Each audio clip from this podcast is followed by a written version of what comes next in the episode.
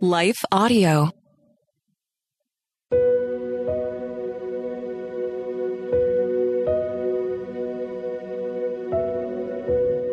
Hello. Thank you for listening to Your Daily Bible Verse, the podcast that examines one verse each day to learn more about God and His will for us. I'm your host, Jennifer Slattery, and after this short word from our sponsor, we'll dive into today's Bible verse, Numbers 11 17.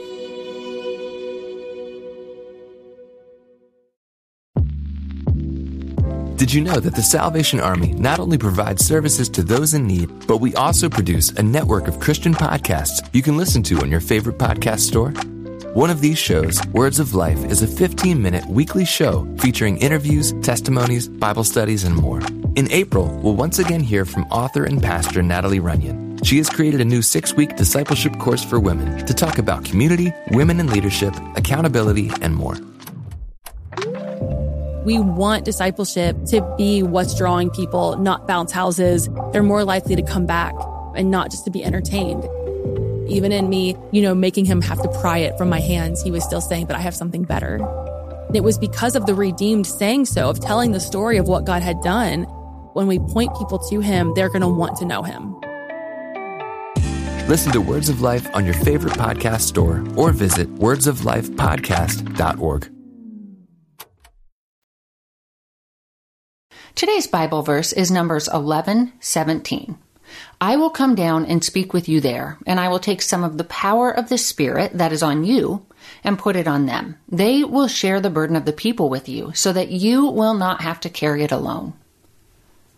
Do you ever feel like the burden you carry is simply too much? Maybe you've been given a ginormous project at work, one you feel could make or break your career, and you worry you won't be able to complete it on time or complete it well. You would love to hand off certain portions, but the risk feels way too high.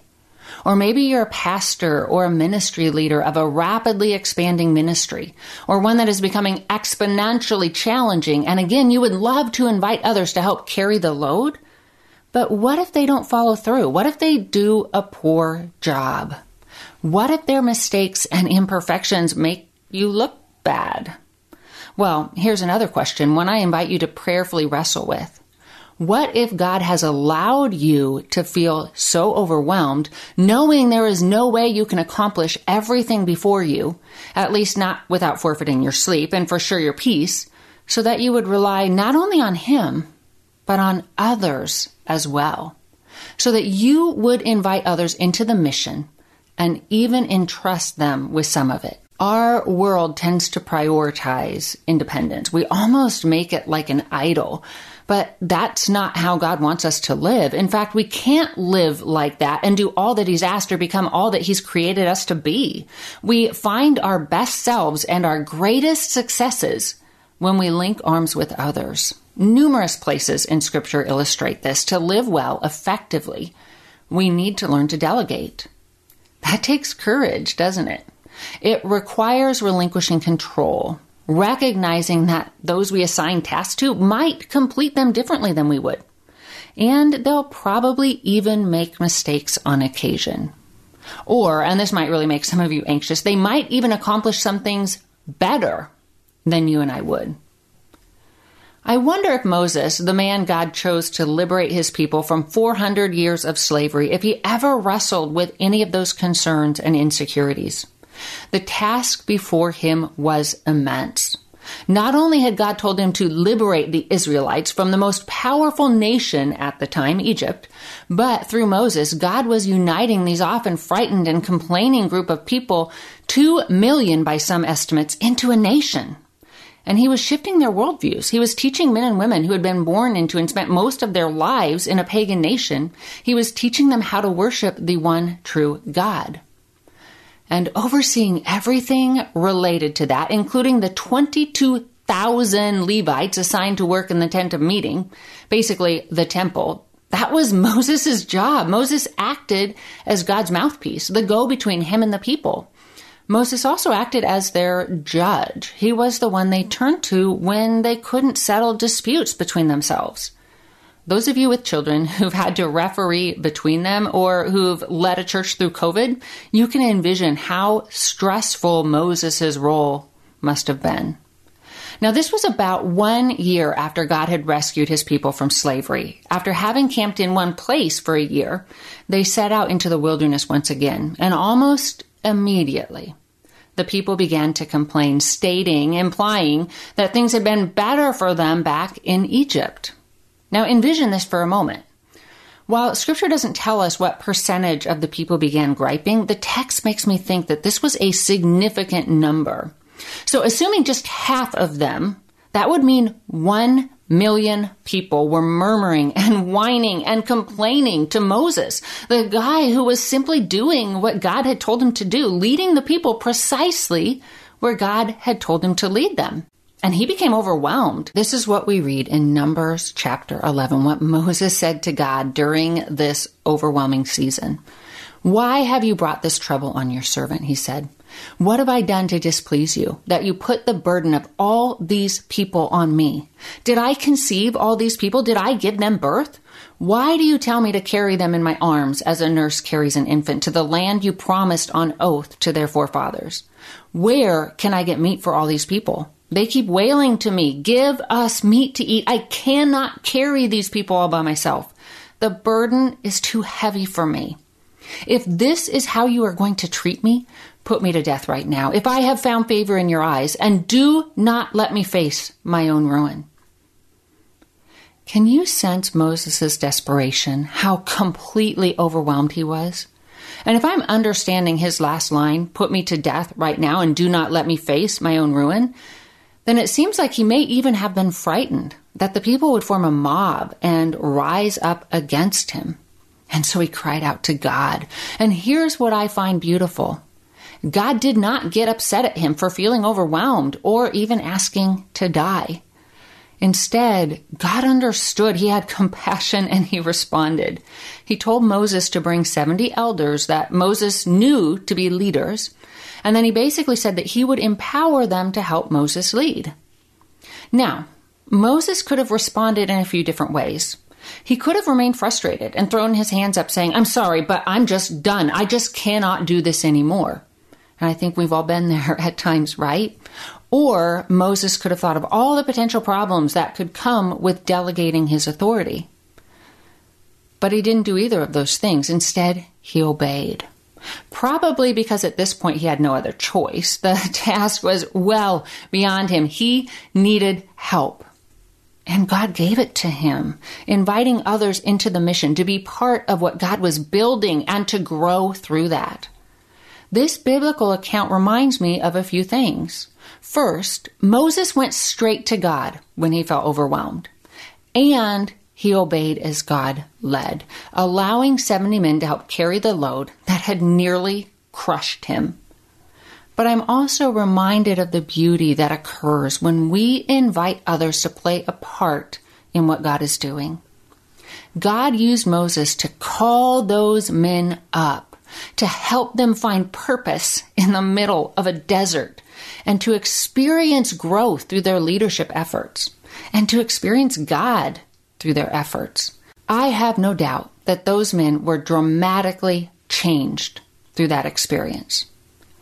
Now consider the converse. Consider what might have happened if Moses had chosen not to delegate.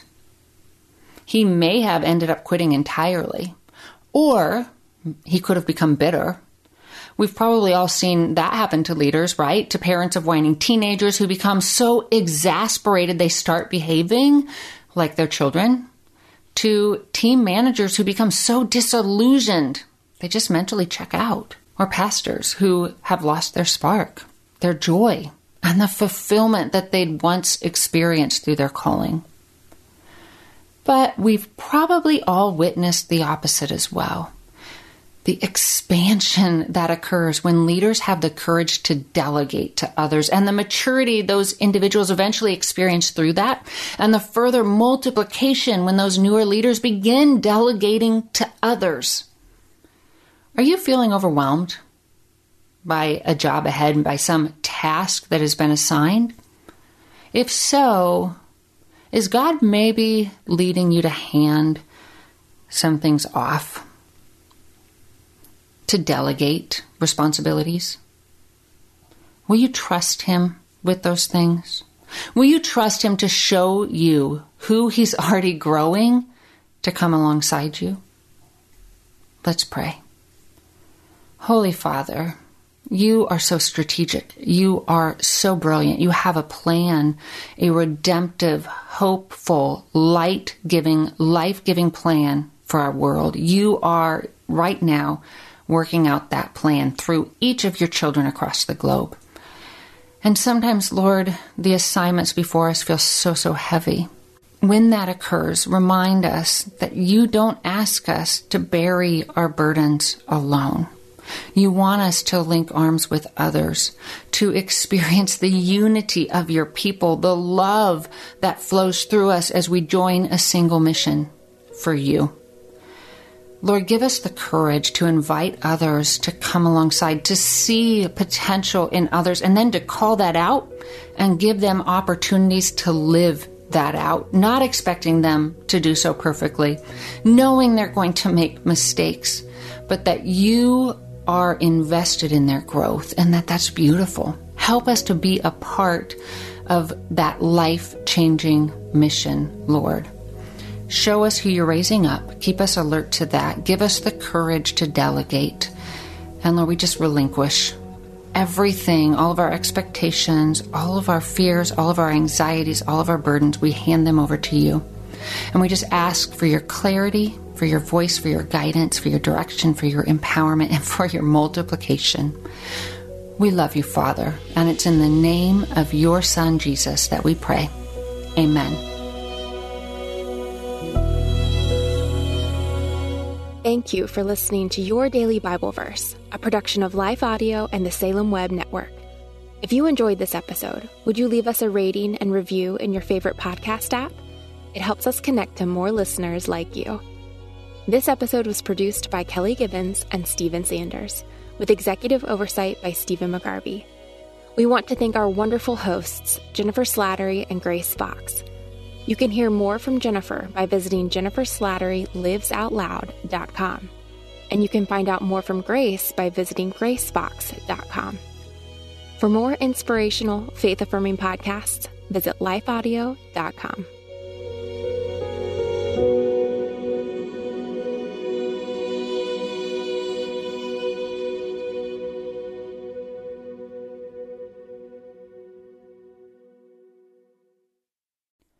Christmas. For most kids, it's the most joyful time of the year. But this Christmas, 1.5 million children will spend the holiday separated from a parent because their mom or dad is behind bars. Prison Fellowship Angel Tree needs churches in our communities to volunteer to bless local children with a gift, the gospel, and a loving message from their parent. I believe this is an incredible opportunity for our listeners to share the love of Jesus this Christmas. Many of Prison Fellowship's partner churches continue ministry to local Angel Tree families after Christmas is over. Through this ongoing care, Prison Fellowship Angel Tree strengthens and encourages families every day. Angel Tree wouldn't be possible without the help of faithful volunteers. If you're ready to make an eternal impact in your community, please register today at angeltree.org backslash church. That's angeltree.org backslash church.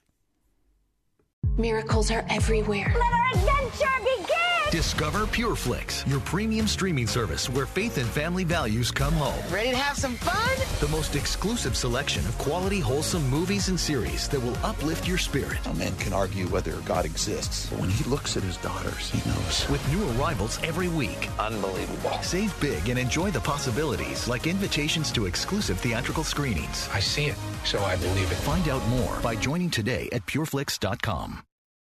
Need more of God's power in your life? I'm Christina Patterson, host of the Teach Us to Pray podcast, providing practical tips on how to grow your faith through prayer. Subscribe at lifeaudio.com.